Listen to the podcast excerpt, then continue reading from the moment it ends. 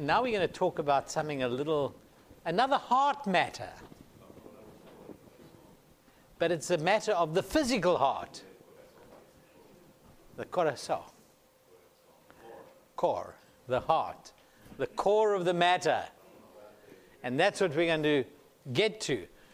And you know, can you imagine? And uh, as I sit and listen to Dr. Handysides talking, I, I'm always blessed by this talk. Can you imagine a young man and a young woman sitting together on, uh, on the beach? And they're probably not, they're at a stage where they're kind of just putting the arm on the shoulder, the hand on the shoulder. And he says to her, I love you with all my pump. pump. The heart is but a pump. Playing on words, you see. And I play on the words because Christiaan Barnard, do you know who Christiaan Barnard was?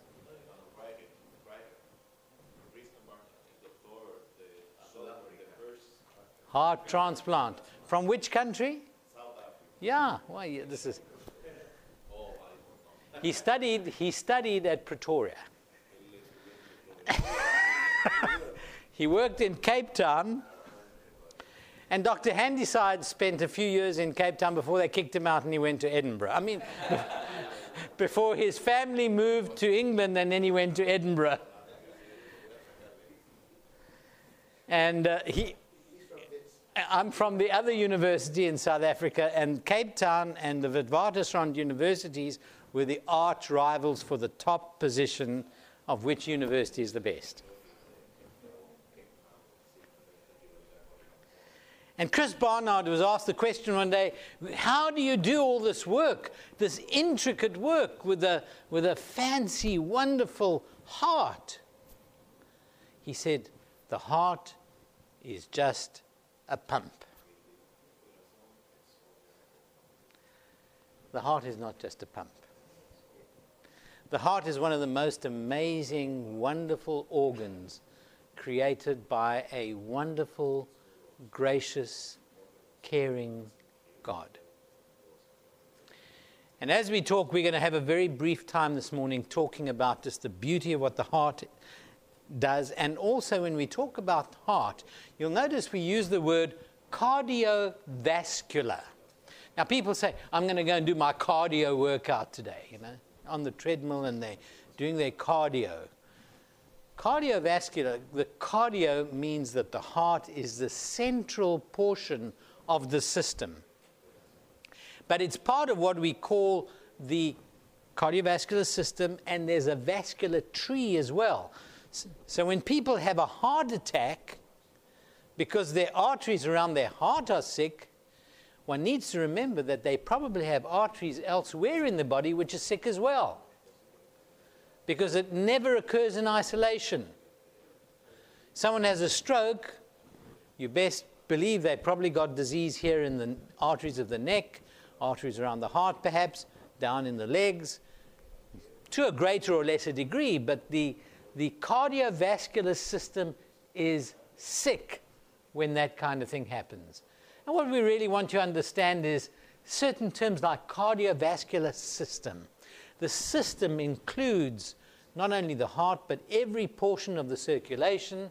We'd like you to understand what circulation is, how the blood courses around through the body, goes from the left side of the heart through the body, supplies the organs with blood, and then comes back to the lungs and then back into the heart and out again. There's no ways that you're going to become familiar with the anatomy of the heart in 40 minutes. But we're going to talk a little bit about that. And then you should understand that, that the heart generates things like blood pressure. So when you read your notes, we're not going to talk about this all now. When you read your notes, those are the things you need to pay attention to. And um, so we want you to understand that cardiovascular describes heart and all the blood vessels of the body. And the blood vessels are sometimes referred to as the vascular tree. Now, you can understand that that the, um, the heart is referred to as a vascular, the, the system is referred to as a vascular tree because if one were to take an individual, and you may have seen pictures of the Leonardo da Vinci drawings, how they first looked at this when people would start to go and, and rob graves and they would open up the body and they would dissect it and look at it and they saw well it looks like this is like a tree because the blood vessels move in all kinds of directions, up and down and to the arms, so that every portion of your body can receive oxygen. Because that's what this pump does. The pump is pumping all the time. None of you are thinking about the rhythmic pumping of your hearts. And if you're healthy, you're not aware that your heart is beating. Are you? No. And that brings us to a thought. When people say, I, I, am having palpitations, do you know what a palpitation is? Have you heard the word palpitation? Have you ever had a palpitation? When? When you get angry. When you listen to the news. The war. Oh, the Word of God. Do you get palpitations from that? Excitement? the palpitations, normally you're not aware that your heart is beating. As you sit there now, unless you were to take your fingers, which I want you to do now, place it on your wrist, and just feel that. Isn't that wonderful? There it's going, beating away regularly. Isn't that wonderful? and it's going, and you're not even aware of it as we stand and talk and think and share. And now, when you do become aware of your heartbeat, that is pathological, or it occurs under abnormal circumstances. Have you ever stood? Now, I'm not talking from experience because I don't know what it is to get angry, but have you ever gotten mad with somebody, somebody or a situation? and you can be talking to someone on the phone, somebody who's not helping you with what you need help with, and you can be put through to one voice after the other voice, and, you, and you're just not getting where you need to get, and people are not doing what you, and so you start to get worked up, and you feel your heart pounding within your chest. That's a palpitation. And a palpitation is an abnormal awareness of the beating of the heart. Sometimes when you lie on the pillow at night, you may hear, if your head is in a certain direction, you may hear the beating of your heart. But it's something that we're not normally aware of, just as much as you're not aware of the fact that you are breathing all the time. But when you're out running, and Dr. Handysides is going to talk to you a little while, I think in the next talk, about the respiratory system when you are running and you're out there trying to keep up with Mrs. Handysides walking on the road, then you become short of breath. You get awareness of your breathing. You have to start breathing in and out, and that's an awareness. But normally you're not aware of it. It doesn't worry you, it doesn't trouble you, don't even think about it. That's the beauty of what God has created. So the heart has, the, the cardiovascular system has this organ which is the size of your fist. So let's have a look at your fist. That's about the size of your heart. You want to know the size of your heart? It's this big. So this is the size of the heart. And where does the heart sit? Anybody show me where does where is your heart?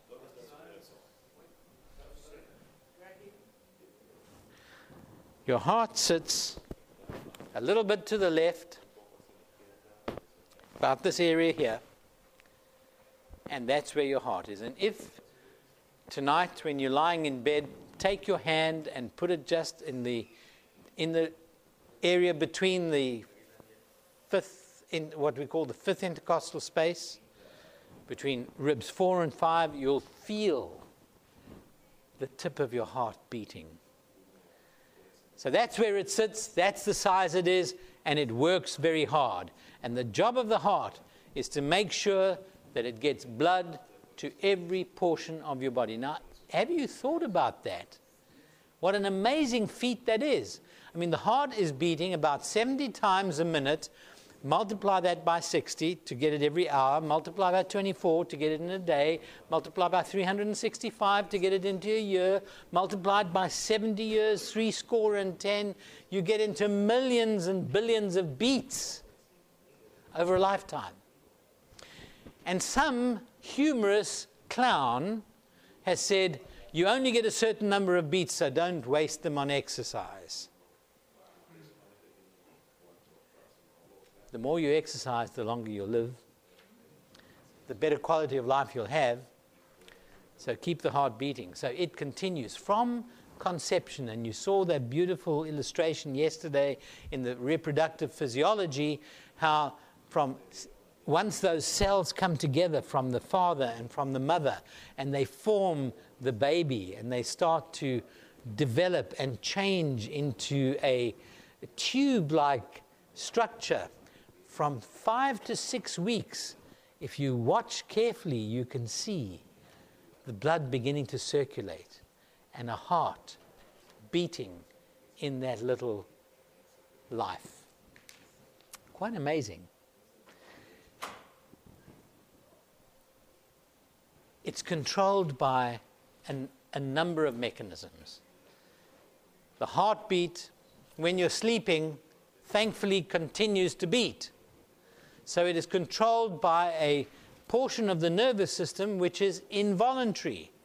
We, ha- we have no control over it. When you're sleeping, it just keeps on beating. And when you're awake as well. There are certain things that modify it when we get to exercise. When you and I go walking right at the head of the pack with them on our heels, then the heart beats more quickly because it needs to produce and provide more oxygen to get to the tissues. You're going to hear about circulation of the blood. In the 1600s, William Harvey discovered that blood circulates. It's pumped out of the left side of the heart.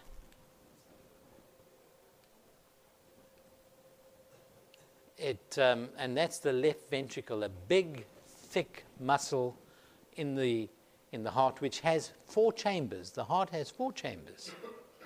It's pumped out of the left ventricle, out of this, pumped into the aorta, which is the big blood vessel coming out of the heart, and then is sent to every part of the body. Those red cells, which we showed you yesterday, which can deform and go through every, even the tiniest little blood vessels, the capillaries. The blood is pumped with a forward action because it squeezes and sends the blood out. And then with the muscles around those blood vessels and the veins, as you walk, as you even as you're lying down, there's a propulsion of blood which brings it back through the veins, so out of the heart, arteries, capillaries, into the veins, and back into the right side of the heart there's a right side of the heart, and then into the lungs.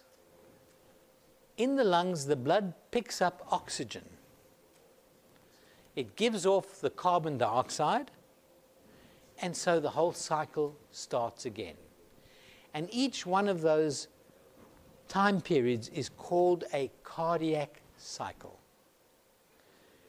And in average people, in, which is the average of us here, that cardiac cycle takes place 70 times every hour, every minute. 70 times a minute.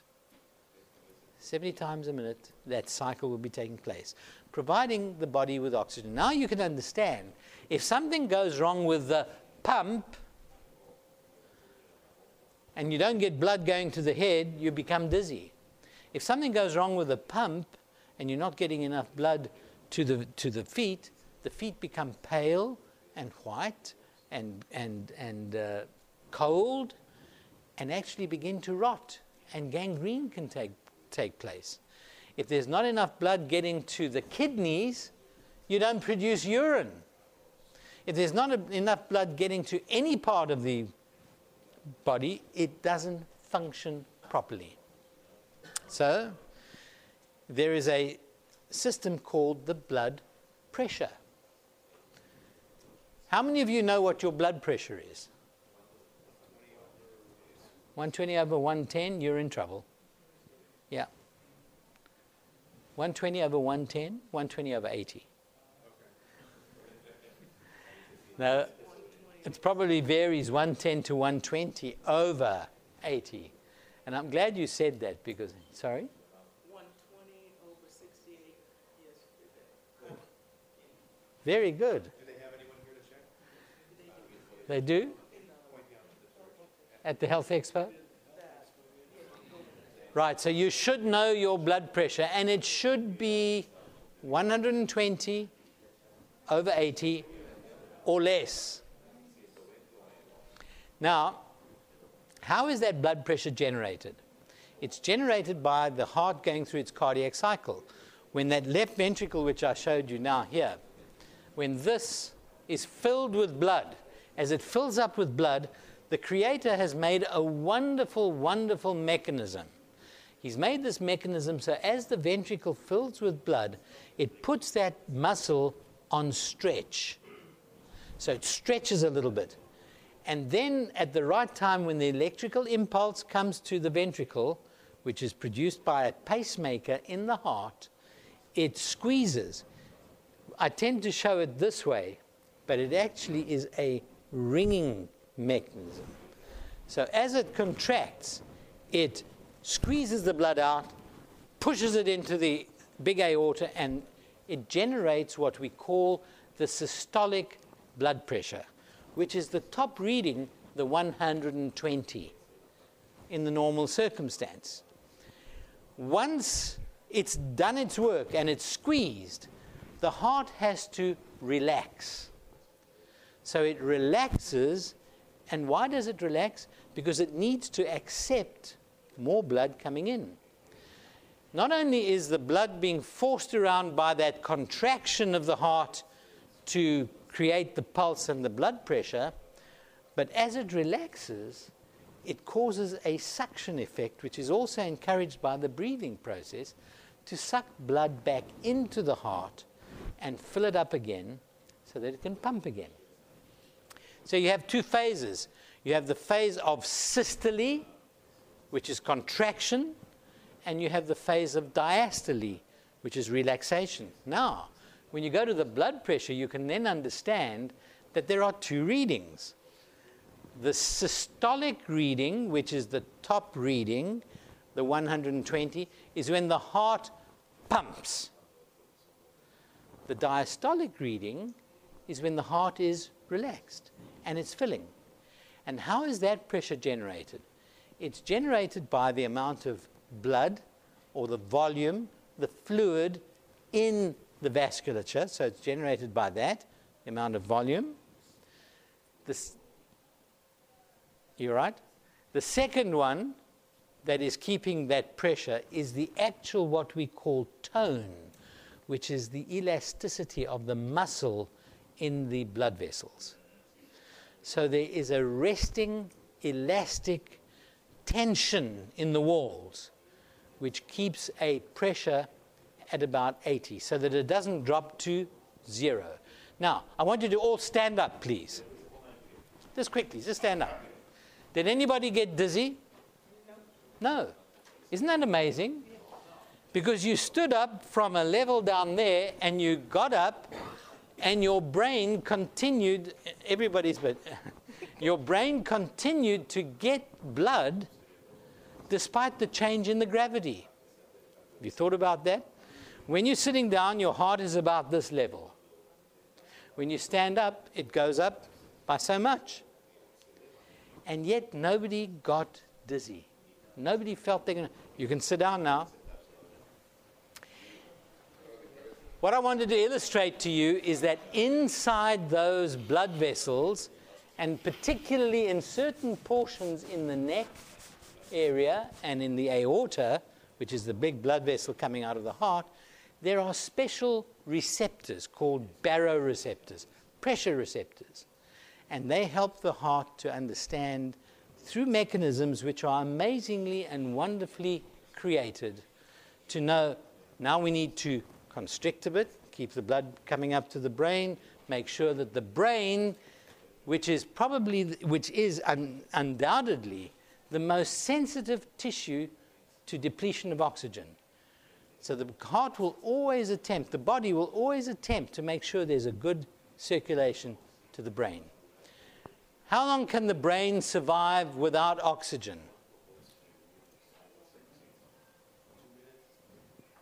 Two minutes? Four minutes. Four minutes. Four minutes is the, is the real crucial time that you have for survival. Before go, that you.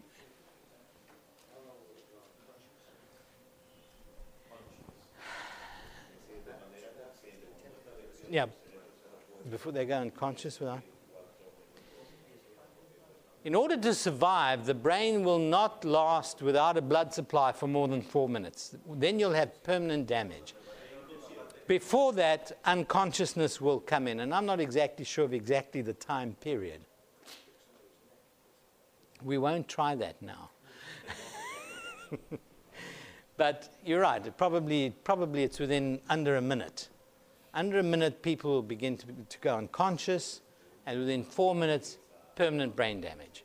So the heart and the cardiovascular system is there to provide blood to every tissue and get it there in good time, in good concentration, and keep the pressures right. And all of that is done with very, very delicate mechanisms which, um, which have been created and which are amazing. They are mediated by nerves, the nervous system. They are mediated by chemical messengers we talked about how cells talk to each other, adrenaline and noradrenaline.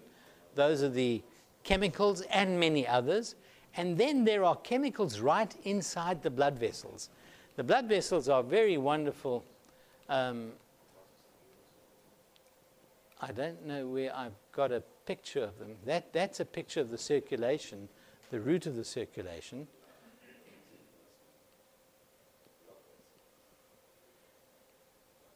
Yeah. Here's a picture of a diseased blood vessel, but inside the wall of this blood vessel, there's a, a, a, a uh, tissue called the endothelium. So not only do you have the heart muscle which is pumping, not only do you have the muscle in the blood vessel walls which are helping to keep the pressure right, you've got nerves supplying adrenaline and noradrenaline to these blood vessels. Inside this tissue, which is a single, a very thin layer, just one thin layer of tissue called endothelium are wonderful chemical reactions taking place which help to make the blood vessel either relaxed or to constrict it. And then there are other chemicals produced by the kidney and which interchange and interact in the lungs, which are there to keep the blood pressure up. Um, substances like angiotensin. Uh, you don't need to worry about the names, but they are very beautifully made and created to keep the blood pressure up and also to modify when we are short of fluid, when the liquids are down and people are becoming dehydrated, or when they are losing blood and are hemorrhaging. Those mechanisms come into play. I don't know if you've noticed when you are, and we'll talk about kidneys this afternoon, but all of this, all of the organ systems work beautifully together if there's not enough liquid or fluid in the bloodstream, you start to conserve that fluid so that the blood pressure can be maintained. And so you pass less urine.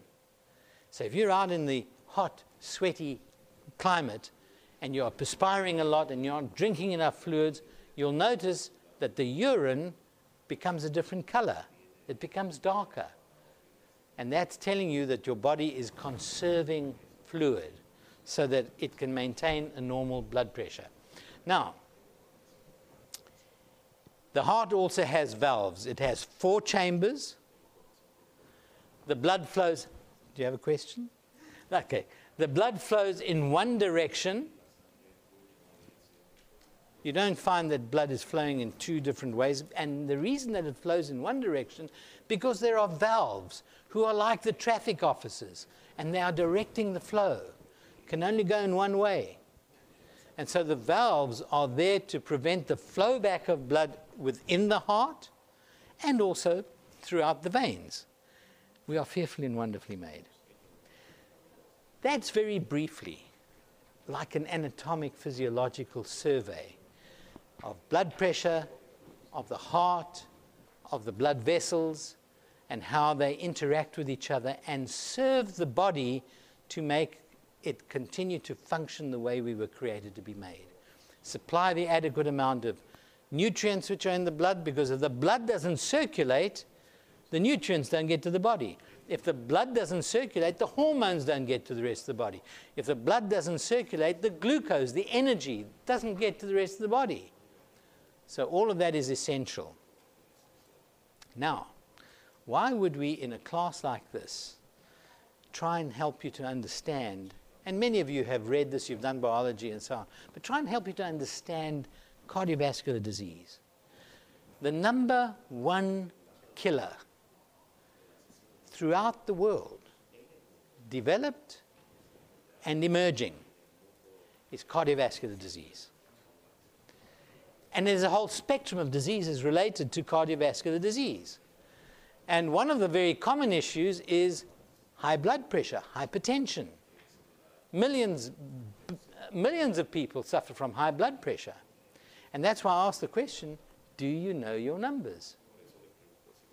And one of the things that a church can do in the community to make every church a community health center is to run a little health fair a health expo where people know that they can come in and they can have their blood pressure done. You can take it into the community, into a mall, into a shopping area. Uh, obviously, you need to be organized, you need to have a team, you need to have people who can do it well. When I say do it well, you need at least one or two uh, health uh, professionals to be with you. Um, you're not going to go out and you're not going to do treatment. You're not going to go and do surgery. You're not going to go and dispense medication, but you can talk to people and you can do their blood pressure and you see their blood pressure's high. You say, you know what? You really need to go and see your physician. Oh, but I'm so scared. I'm so nervous about this. What should I be doing? Well, the one thing somebody did when I remember uh, Dr. Handysides tells me the story at the Toronto General Conference. Someone had a high blood pressure, and there was someone telling them, giving them a real lecture sermon about their bad lifestyle and why are they that way and the things they had to do and they would have to change. There was no mercy, there was no grace, there was no kindness. And if that was me, my blood pressure would have been so high because I'd have been trying not to help the, to lay hands on them. You know, lay hands? yes.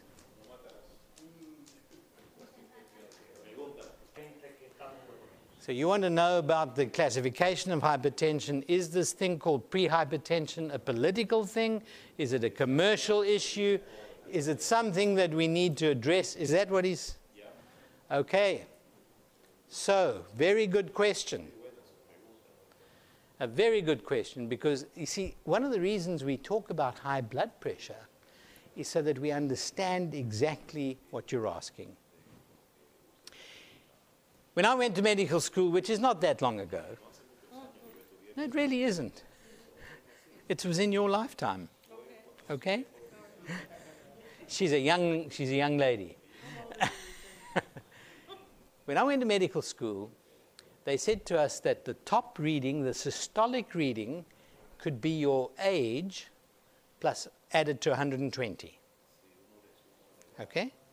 So if the normal was 120 over 80, you could accept that 120, say you were 60 years of age, you could say 180 was normal.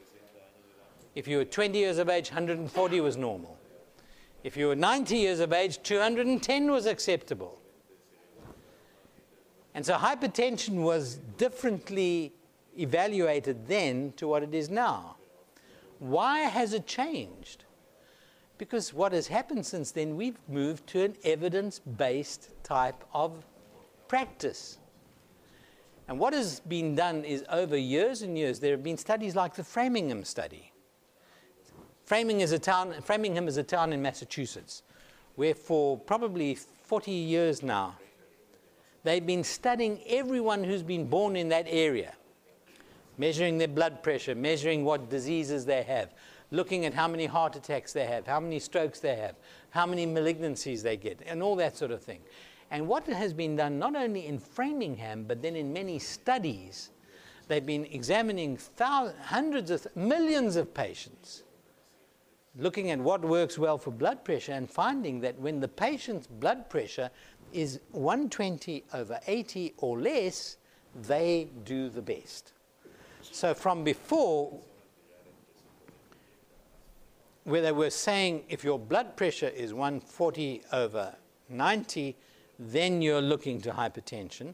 Now, what we say, if it's between 120 or at least 130 and 140, it's pre hypertension. Because looking at thousands and hundreds of thousands of patients, those individuals whose blood pressure is above 120, approaching the 140, are the ones who are going to start developing problems. And often, as you watch them, those people are going to develop not pre hypertension, they're going to develop full hypertension. And so it's changed from higher numbers to lower numbers just the same way as sugar numbers have changed. Before one would accept certain levels of blood sugar as being, that's fine.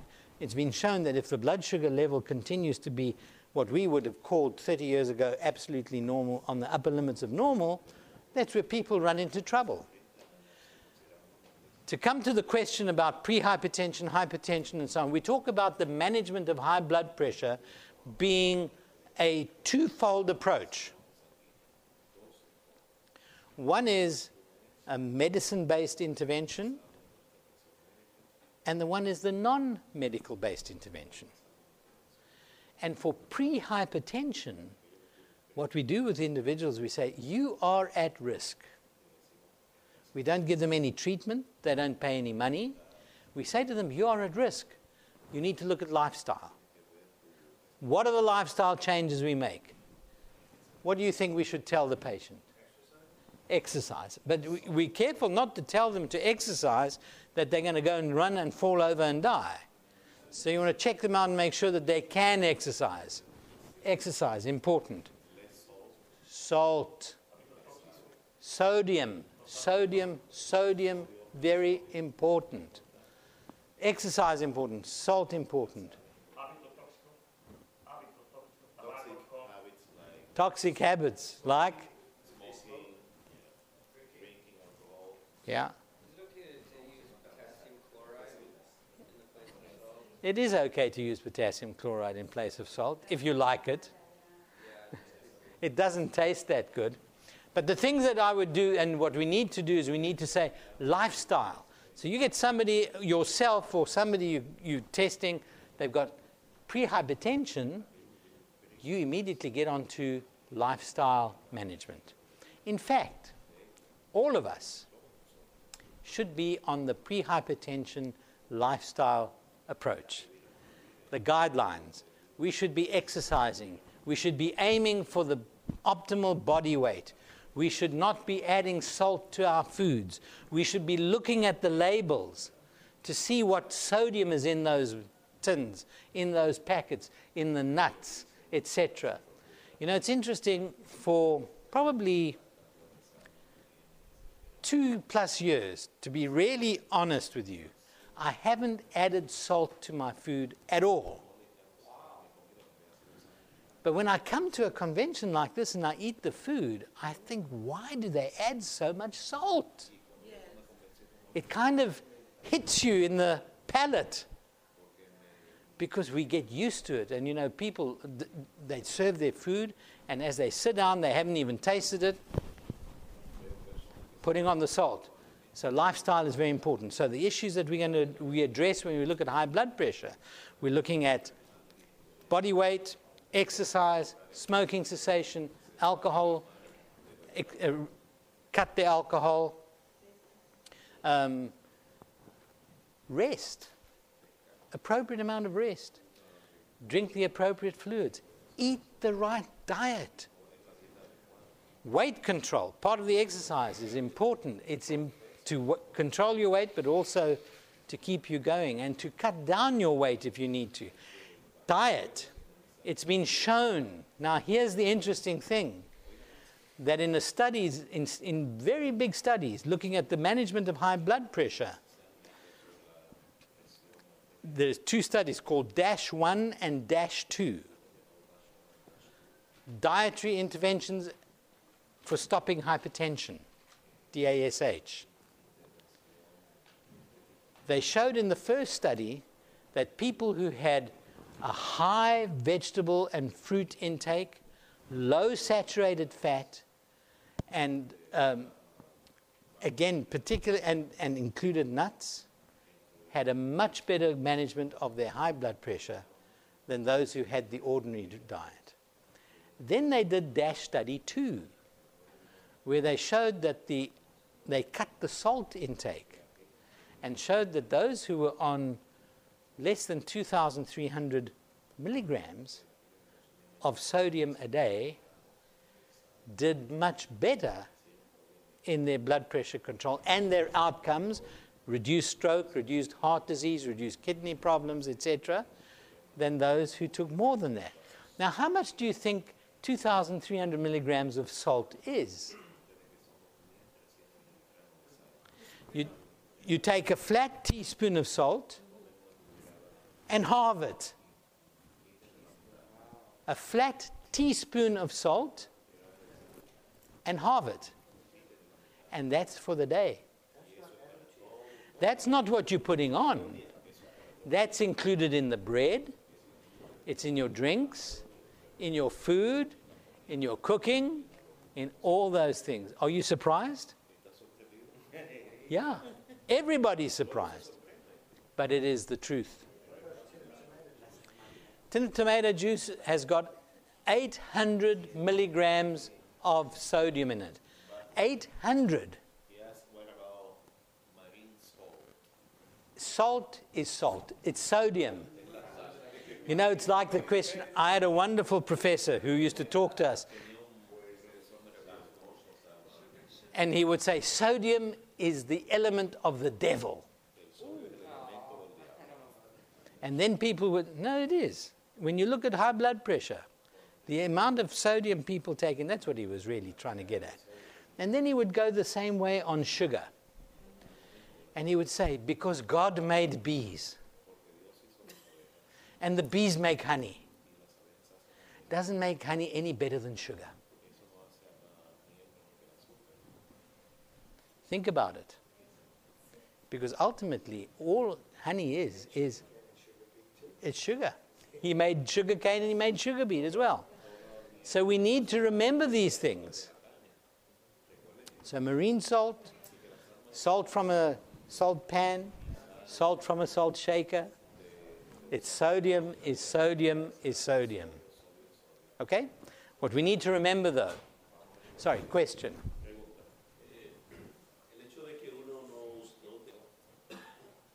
No. We are not we are not saying that you must never take any sodium. But in, but in all the foods we eat, there's sodium in it. The problem comes in much of the preparation of foods, the canning process, the pickling process, the preservation process, the cooking process. The, you buy a bag of nuts, mostly it's got salt in it. It takes a while to get used to having this, these nuts without salt. So you'll never, you, you'll, unless you have an actual d- physical disease, the body has a very special way of dealing with sodium. But the more sodium you take in, the greater your chances of having high blood pressure. And so we need to limit the amount, not cut it out, but limit it. You with me? So if one does it in a wise way and you have a, a, a well balanced uh, diet, it's not going to be a problem. We're going to finish in just about two minutes. So it's a dietary approach, It's an exercise approach. It's cutting out the toxic habits. I like that approach, the toxic habits. I wanted to remind you when you are sharing this as a health message in your church and with the community, high blood pressure is what is called the silent killer.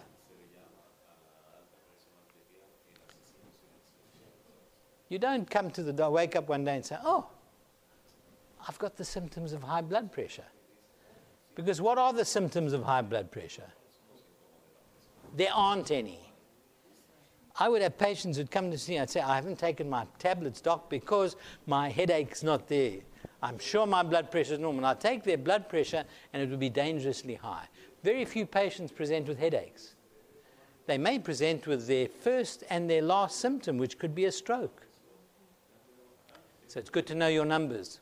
Go down the passage at lunchtime, take your blood pressures, do these health expos in your churches do them in your communities, be of service, make a difference, show people that you care. Now, apart from hypertension, there are a lot of other cardiac diseases.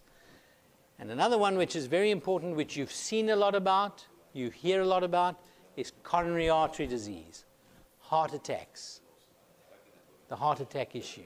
Much of the risk factors are the same as for hypertension.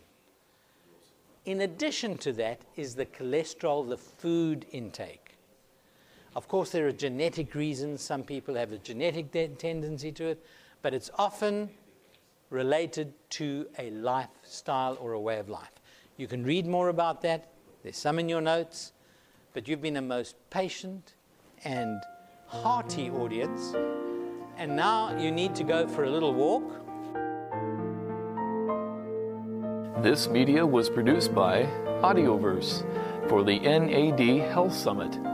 If you would like to learn more about the NAD Health Summit, please visit www.nadhealthsummit.com. Or if you would like to listen to more free online sermons, please visit www.audioverse.org.